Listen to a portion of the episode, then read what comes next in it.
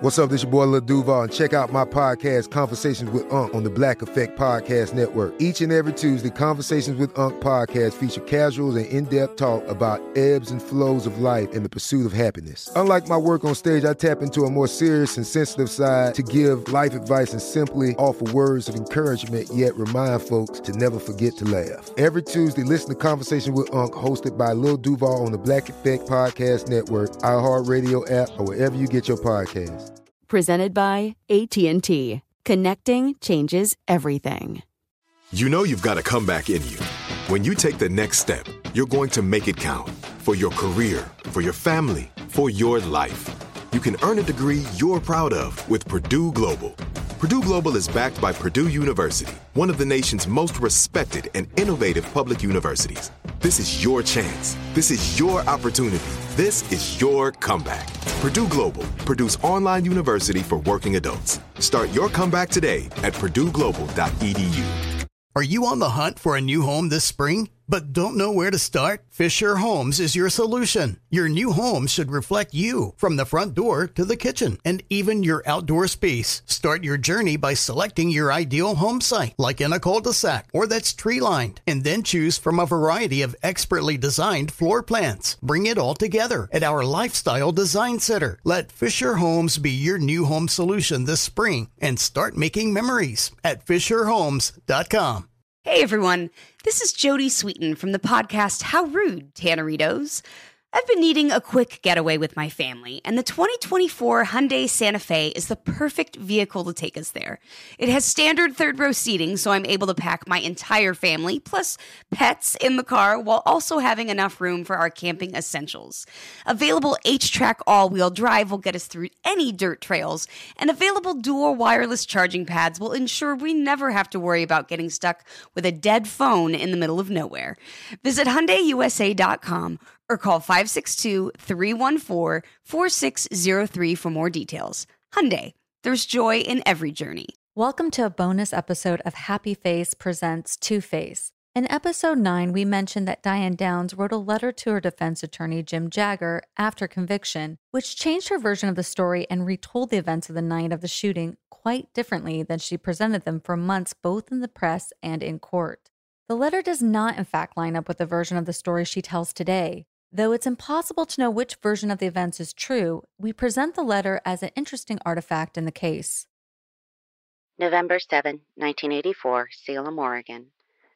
Dear Jim, I am not really sure how to start this letter, but I guess the best way to make an apology is to say, I'm sorry. Now, you're probably wondering what this is all about, and when you are through reading, you'll probably drop this letter and say, Damn you, Diane, like you have so many times before. Your blood pressure will go up, and I'm sorry about that too. I'm sorry about a lot of things, really. I only hope you will forgive me for not being totally honest with you. It's just that it's so hard for me to put myself in someone else's hands. I find it hard to fully trust anyone not to hurt me. I needed to control myself and my situation, and I've been that way for a few years. It has been a hard lesson to learn, and I can't guarantee that I'll be cured forever. But I know now that I should have placed this whole problem in your hands and let you deal with it. But I was afraid. Silly, maybe. But I was afraid you would lose respect for me, and. Well, let me explain. Hopefully, by the time you finish reading this, you'll have an understanding of me, and I'll have your forgiveness. I had no right to hire you as my attorney and then expect you to represent me without telling you everything I could. I really am grateful for your representation and support these past 17 months, and because of that, I cannot be comfortable with myself unless I come clean with you. Again, I am sorry for thinking I had to handle things myself. I should have let go for once in my life and let someone else take over for a while. Please understand and forgive. This letter may get lengthy, but please bear with me. I have a lot of conscience to relieve. Perhaps it's best to start with the night of the shooting. I wasn't totally honest because I was afraid of what else could happen to me at the hands of the police. I had marijuana in my car when I stopped on Old Mohawk, and I was afraid if I told the whole truth, I would lose my job at the post office because of the drug charge, and I couldn't afford that. So I told as much of the truth as I could without saying the things that would make me look like a creep. I had also hoped that by eliminating certain facts that the police would not find out that I had rather loose morals. I did not want people that I respected to think poorly of me. So when I got to the hospital, I couldn't tell the police I opened the trunk because they would want to know what I removed. And it was pot. But while I had the trunk open, I didn't see him remove the black case. Yes, the black case with Steve's gun in it. I'm sorry I lied, but I couldn't explain the presence of the gun without telling you about the pot. So, while it is very possible that an officer can make one mistake in an effort to trap a criminal, I don't think it happened this time. It just all seemed so harmless in the beginning, Jim. Kids and I were coming back from Heather's, and when we turned around the south side of Sunderman Road, a guy started playing catch up with me. I was driving slower than most people do, so he passed me. Then he pulled in front of me and slowed down, so I passed him. It was a game, just a flirt. We pulled off Marcola onto Old Mohawk. Why? Just because the kids were asleep. He was a man, and I wasn't really tired yet. I like men, and I love to flirt. Maybe some would say it's because she's just a tramp. Anyway, I pulled over on Old Mohawk, and he stopped behind me. When I get out of the car, I check the kids, and they were all asleep. I did take the keys off of the ignition and had them hung on my finger. And we talked for a couple of minutes, and I looked at the kids, they were still asleep. He asked if I had any smoke, and even though he wasn't exactly my kind of guy, I figured it would be better to placate him rather than offend him. So I opened the trunk and removed the bag. I had to dig under a couple of things to get it, and I did not see him remove anything from the trunk. When I straightened up and closed the trunk, I saw what he had in his hand. I don't recall our conversation verbatim, but we discussed the reason he had taken the gun and that time he had removed it from the case. He started acting a little strange, and that's when I started to get scared, which I rarely do. He made sexual advances, and I handed him the pot and tried to get his mind on another subject. Honestly, Jim, all I did was try to discourage his advances, and he flipped he tossed the black case and the pot on the hood of his car and grabbed my left arm. It made me mad and scared at the time, so I pulled my arm free and said no. That was when he went to open the door of my car. I moved toward him, but looked in the little wing window as he shot my Christie. She really was asleep, Jim, but she woke up and raised herself before he shot her again. I really don't know who he shot next, and I don't see why it matters. I don't know if he got in the car or not. All I do know is I saw my daughter, my Chrissy, bleeding. I just stood there, paralyzed. Chris and I are empathic, and I couldn't separate myself from her pain and terror. It was almost as if I was a part of her. Now, you'll probably sit back and say, Yup, Diane's a real crazy. But if you do, it's only because you've never loved anyone or up your life as much as I did with my kids. It's hard for me to explain how much I love my kids and need them. Love seems like such an inadequate word. Perhaps, if you ever want to talk to me again, I can try to explain it. Anyways, when he swung back toward me, I was startled. The guy hit my right hand and the keys did jingle. But he didn't ask for the car. He didn't say anything because I hit him, and I guess he was too mad for words. I'm sorry I can't say why he didn't say anything.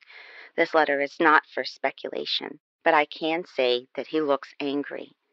He grabbed my left arm again, and I tried to break free. Just then, I heard the gun fire two times. My arm fell to my side. It may sound strange, Jim, but in that moment, I didn't feel fear or hysteria anymore. I was angry and, I guess, motivated would be a good word for how I felt. He was looking at the gun, and I pushed him. I jumped in and inserted the keys and left. I have no idea if he fell or what. I wasn't looking at him. I remember very little of the trip to the hospital. I recall trying to help Chrissy and hearing Danny cry and telling Sherry to wake up.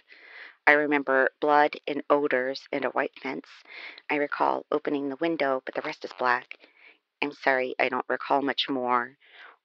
Or maybe I'm glad I don't recall much more. At any rate, my memory is gone. At the hospital, I can't say I was very reactive. Uh, perhaps I looked cool, calm, and collected to everyone. Know me. My kids needed help in a way that I could not help, so I got them to the doctor. But it's hard for me to just turn my life over to someone else and let go. So I used all my strength to hold together so I would be ready when they needed me to help. I didn't want to become a basket case that the doctor would have to knock out because I had to be ready and able to support my kids emotionally. Then, of course, there was the police force. They needed answers, and I did tell them what I could. I couldn't tell them about my loose morals, which put us in a dangerous situation because I didn't want my parents and the hospital staff and the police to think I was a tramp and I couldn't tell them about the pot, and therefore I couldn't tell them about the gun. But I told them where to look and uh, to for for. I know I sound very confused, and to be truthful, I was a mess. It didn't hit me that when they found him, they would find out about the first and the pot and the gun. I just knew that I could not tell them. As time passed, and, and not very much of it at that, the police and everyone else found out about my attraction to men. Mm, mm, but then it was impossible for me to go back and retract my half truth. And as far as I was concerned, and still am, I it doesn't really matter why I stopped. So I didn't tell them the rest. Then everyone almost was saying that I was the one who shot my kids. And they said it was Steve's gun that was used, and therefore that proved I was guilty. Well, by that time, it wouldn't have mattered because if I wanted to risk my job by telling about the pot and explaining what happened because they would have used that gun against me. I was afraid, Jim, afraid of what people would think of me. Ironic, isn't it? I didn't want anyone to know I had loose morals, and now they think I'm a murderess. And it's all because I wouldn't own up to my real faults. Well, then I retained you to help my daughter and ended up needing you myself. But by the time I needed you, I respected you and looked up to you. I didn't want you to think of me as a liar or weakling. So, what did I do to cover the lies? Lie some more. but I can't stand it any more. You can only keep it up for so long before it becomes like in your throat. I've gotten to the place that I can't even look at myself anymore. You proved yourself not only a good attorney, but a friend. And I it can't that I never confessed the lies, then I have used you, and I can't live with that on my conscience forever. So here I am, asking you to forgive me for being a liar and a tramp. I am ashamed of myself, and I don't deserve it, but I truly hope you can forgive me and put everything else behind. I know I've many things and I've had all kinds of explanations for all the kinds of things, and I'm sorry. I wish I had never omitted part of the truth. I wish. Well, it's all behind me now. I'm sorry, doesn't seem like enough, but I am sorry. Respectfully, Diane. Regardless of your thoughts on Diane's guilt or innocence, the letter paints a picture of a person whose priorities that don't align with what one would expect from a mother concerned about the well-being of her children. Regardless of her intentions, claiming to pull over to flirt with a man who's playing passing games with his car in the middle of the night with her children in the car is even more bizarre than the mainstream version of the story she tells about the evening. Coming up next, our final episode. Becky speaks to Michelle about her paternal lineage, and we get her final thoughts on the process. Ben Bowlin is our executive producer.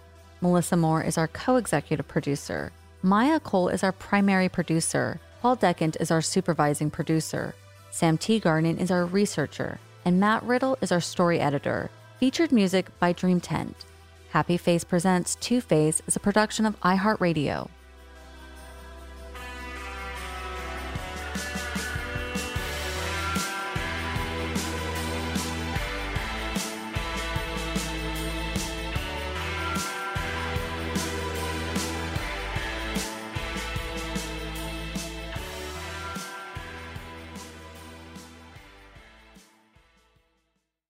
Are you ready to take charge of your health journey? Look no further than Trinity School of Natural Health. With their flexible online programs, you can receive the comprehensive education you need to care for your loved ones or step into the thriving field of natural health. Why choose Trinity? Because their programs offer more than just coursework. You'll interact with experienced instructors, connect with like minded peers, and even participate in optional live events to hone your skills. If you've ever thought about becoming a certified natural health professional, the CNHP program at Trinity School of Natural Health is the perfect certification course. You'll equip yourself with the knowledge and skills to make a real difference in the lives of others. Turn your passion for natural health into a rewarding career. Visit trinityschool.org today to learn more about the Certified Natural Health Professional Certification Program. Go to trinityschool.org. That's trinityschool.org. Trinity School of Natural Health. Transform your life, transform the world. Are you on the hunt for a new home this spring, but don't know where to start? Fisher Homes is your solution. Your new home should reflect you from the front door to the kitchen and even your outdoor space. Start your journey by selecting your ideal home site, like in a cul de sac or that's tree lined, and then choose from a variety of expertly designed floor plans. Bring it all together at our Lifestyle Design Center. Let Fisher Homes be your new home solution this spring and start making memories at FisherHomes.com. If a new house is on your wish list in the next five years, grow your savings faster and experience your dreams with an Ohio Homebuyer Plus account from Kemba Financial Credit Union. A savings account specifically designed to save for a new home where you can earn 7% APY, a $500 matching bonus, and a $1,500 mortgage closing cost credit. Learn more at Kemba.org. Offer expires March 31st, 2025. APY equals annual percentage yield. Restrictions apply. NMLS 292230. Equal housing lender. Federally insured by NCUA. What if we told you about a major breakthrough on awesome savings on all inclusive beach vacays? OMG, this could break the case. Case? I'm talking about cheapcaribbean.com. It's full of hot savings. At cheapcaribbean.com, score an extra $175 off site wide on vacations of four nights or more now through June 3rd. A swim up bar in Punta Cana or dip your toes in the sand on the shores of Cancun. We gotta take this show on the road. Start at cheapcaribbean.com.